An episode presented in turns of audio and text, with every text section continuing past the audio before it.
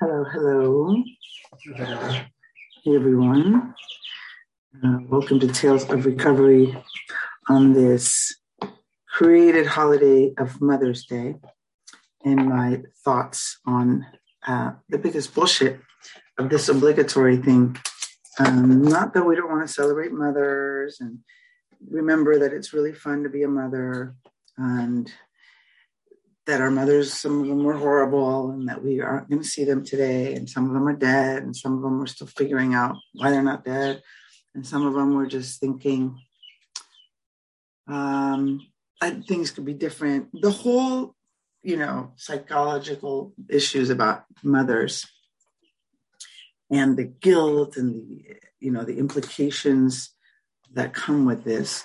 But really, the point that I'm trying to make today is that I just think it's really interesting how excited everybody gets about this day, which, in my opinion, seems like a day of redemption, a day of overpriced flowers, overpriced Mother's Day's brunches, obligatory. I think that's the main word I'd like to think about is it's obligatory because, well, now that it's become this thing in this capitalistic culture, well, instead of buying a $1 flower now, it's a $5 flower because it's Mother's Day and everybody's going to go buy flowers because, you know, you have to, this is the opportunity to come and really remember, I guess it's important, all the work that you do, all the um, responsibilities that you have as a mother, besides working full time and this and that, or even if you're a single mother.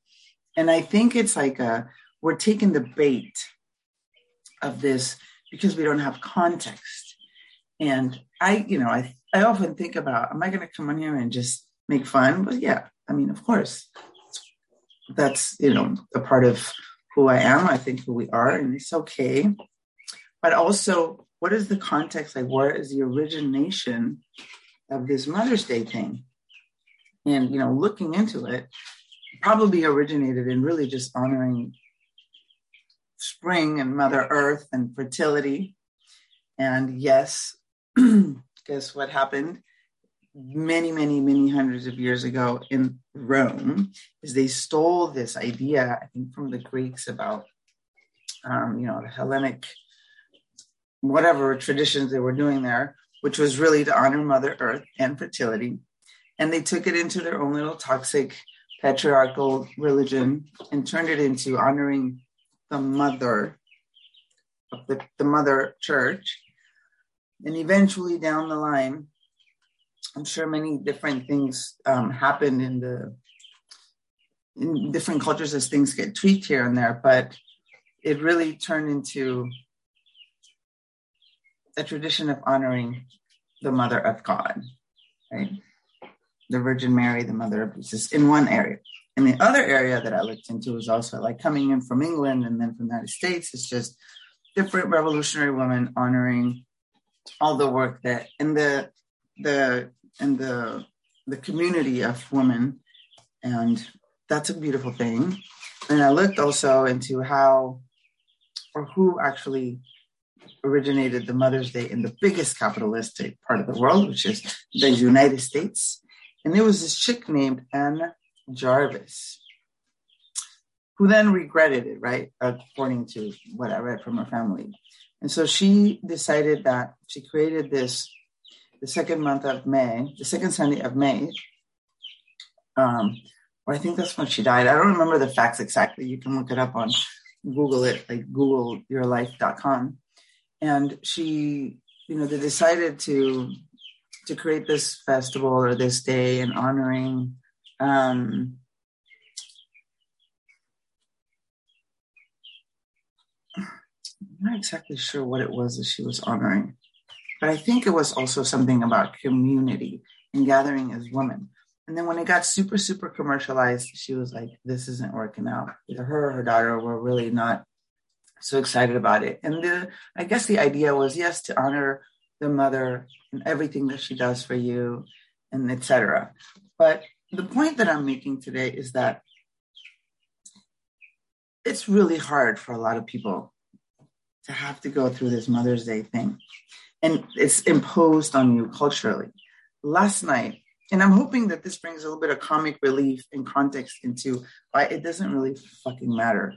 Um, it's not like this special day, you know, they make it to be just as big as like, um, um, you know, the Valentine's Day or the Easter Bunny Day or, you know, all these religious Christmas days where all you're really doing is shopping, shopping, buying, buying, making a huge deal out of something that you don't even know where it came from or what the context was. And here you are now, you know, in this commitment where it could be an opportunity, right? It could be an opportunity to gather and remember and have fun, and that's all fine and dandy. But you can always gather and remember and have fun. You don't need to have flowers jacked up by 50% of the price or this grief that might come in because you don't get along with your mother or you don't have a mother or you or, or nobody bought you a flower and you're a mother. And the the the the whole i guess kind of comic relief in this is this morning i was thinking you know because my partner and the whole family they created this big thing getting all this food and having this celebration for his mom and and uh, and my sister and myself. And it's it's nice but i'm thinking you know that's really cool. But if these motherfuckers did this like every week or if they cooked dinner every night or if they had more of an understanding of these roles that we've created um, and just the unbalance of it at times in a constant timeline, not just in the one day of Mother's Day. Let's go all out and do this. It feels like a redemption, like a type of a redemptive offering. Like I'm so sorry, or did I did I know all that you do and how we all have to behave at times because you're going to lose your shit because there's so much hysteria because you are overloaded with these to do things from culture, from not living in communities like we used to, from maybe not having enough hands on deck to help you with babies, from this new like programming that is just so freaking out of touch with the reality that the real mother is Mother Earth and that the real non-attachment from these things is very difficult non-attachment from these expectations and these cultural you know hustling ideas and capitalistic things that have turned now into mother's day because we have uh, we don't have the context and also we don't have um, sometimes maybe even the, the consciousness to look into it and do some of this work into understanding um, that this is all fucked up. Like this one friend says on Instagram, todo está revés. Like everything's upside down. And I I thought, you know, last night we did we had Death Cafe, which is a circle where everybody gathers and we uh, accept and touch and and sense grief, like we are born to intuitively do. But again, society has cut us off from our bodies, and so we don't really have permission to grieve, to cry, to to continue to grieve, to understand that we're grieving so many things. And last night, one of the readings was about how the reason we don't grieve like we're supposed to, which might be considered hysterical or too loud or too crazy, you know, being yourself and just screaming out loud and going, oh my God, I can't believe this person's dead. You might do that. Some people do do that. But for the most part, you're taking little pills in order to stay calm, like the 1500, um, or I think it was in the year 500, church people wrote that all of these mornings and hanging out with the dead body and being, you know, really in touch with the reality of this mystery that ends and the grief and the loss of love, that they were going to completely separate that from the people. And not only the priests could be with the body and only they could sing their songs. And the family wasn't allowed to touch them or be with them. It had to be very quiet and very separate and very constrained, constricted and serious and it's just such fucking bullshit. And it makes me so angry because, you know, for so many years, people have been repressing this grief. And the only thing that happens is you have a hole for more hurt and more dishing out these natural humanity instincts that have to be coming out that are not because you have to hold it in. And the grief of well, grief in general, right, is is um is something that we have forgotten how to savor because we think grief is something bad.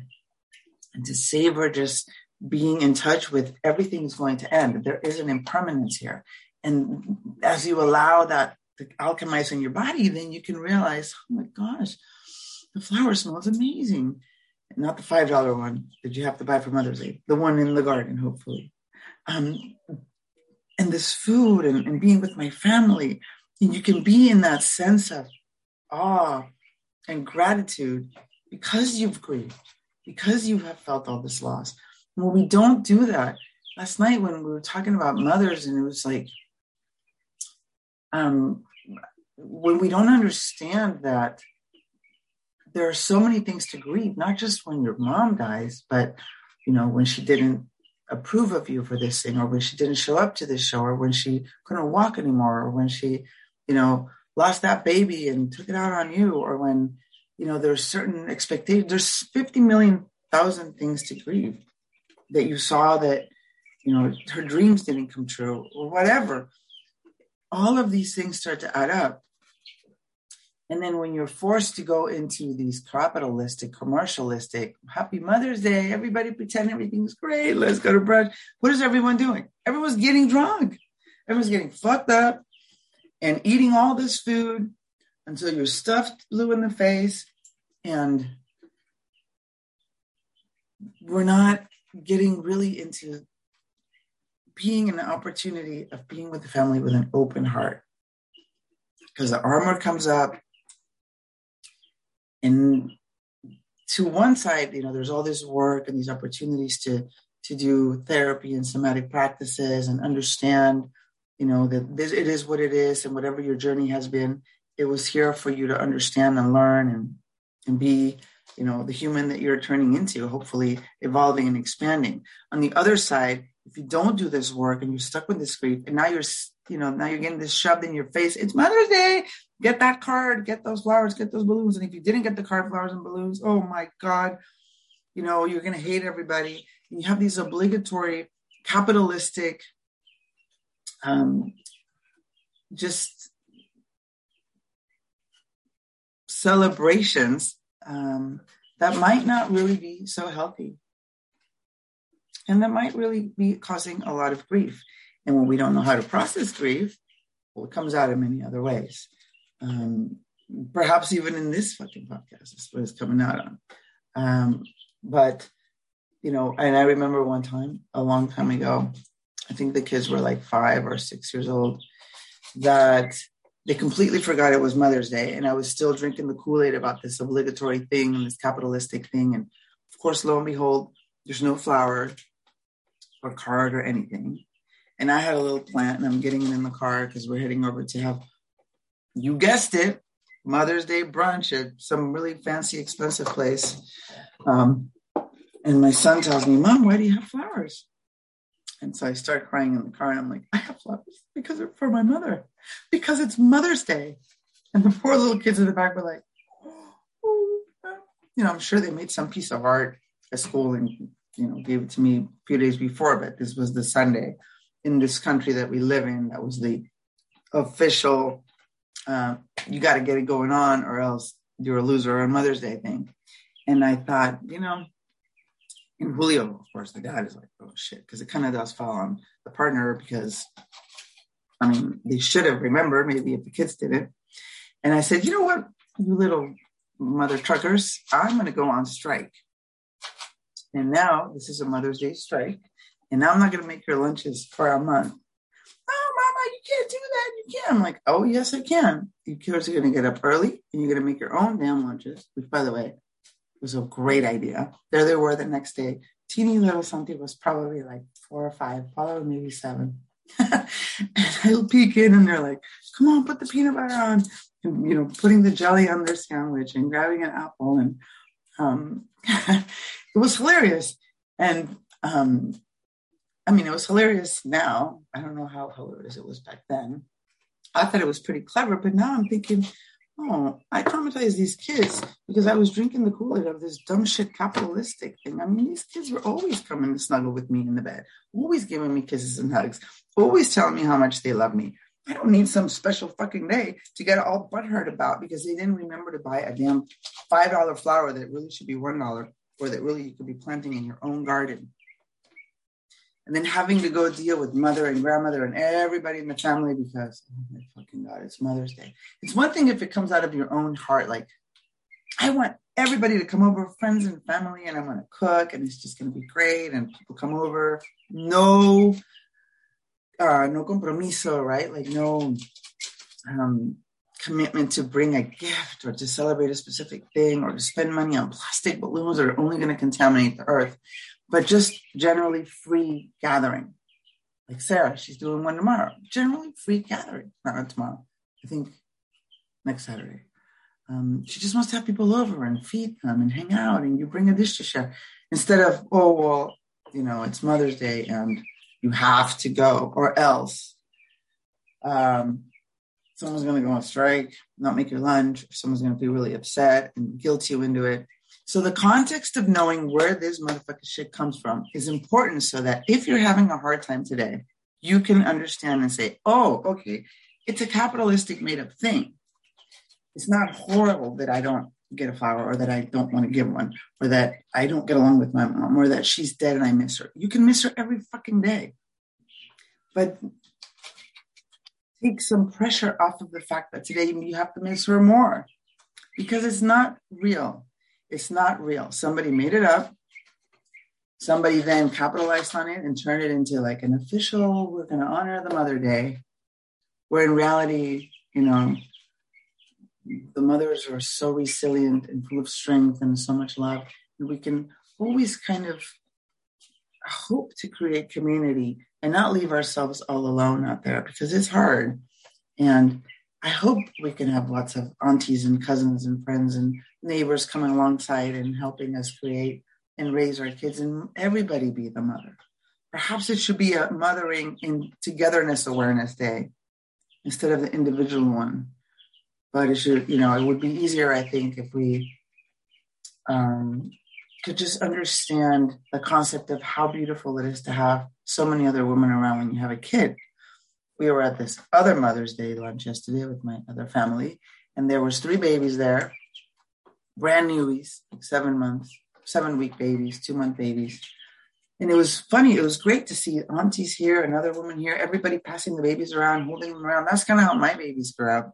I have, you know, 10 cousins, and all these aunts, and lots of friends. And so everybody was always passing the baby around. And thought this is what could be celebrated how as a community um, and as a group of women, we, we could all help each other mother and not be this isolated thing that now turns into this deep pressure on Mother's Day of bringing in grief and obligatory celebrations or redemptive action by culture and society, right? Because it's very redemptive. We better get them everything now because we haven't washed the dishes one time in the whole year, and there she was doing it. Of course, we as mothers could also learn to step in and set some boundaries and remove the subconscious tape that this is our thing. I heard one of my sister-in-law one time say that she cooks dinner every night because it's her obligation. And I almost fucking shot myself. I'm like, obligación? What the fuck is wrong with you? You cook because you want to. What do you mean it's your obligation? What are you in fucking 1920? I mean, maybe you choose to commit to that. Maybe it's your thing and you like it.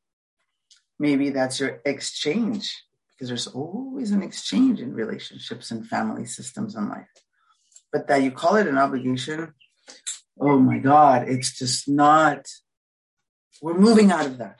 Just like I, I think religion is going to be gone in 50 years, hopefully, at least from the places where it's already beginning to open up and pen out of. Maybe not other countries. Maybe we can send this guy some more love and light. Who knows how long the fucking Taliban will last? But here, where we are, hopefully, with uh, critical thinking expanding and so much information, people can now begin to realize that religion is outdated, that we have to reconnect back to the earth and to each other and to what's really important and not, you know, these dumb ideas about control and government and and fear-based bullshit. Um, whew, I got really into that, and now I forgot what I was talking about the mother thing. But anyway, taking the pressure off of me for forgetting where I was going, of you for maybe not having the most excitement about this day. And some people are very excited about it. There's some beautiful posts out there. And if you're, you know, blooming with it, some of you all are about to have babies. And so you think, oh, this is going to be amazing. And it is. It's going to be beautifully amazing.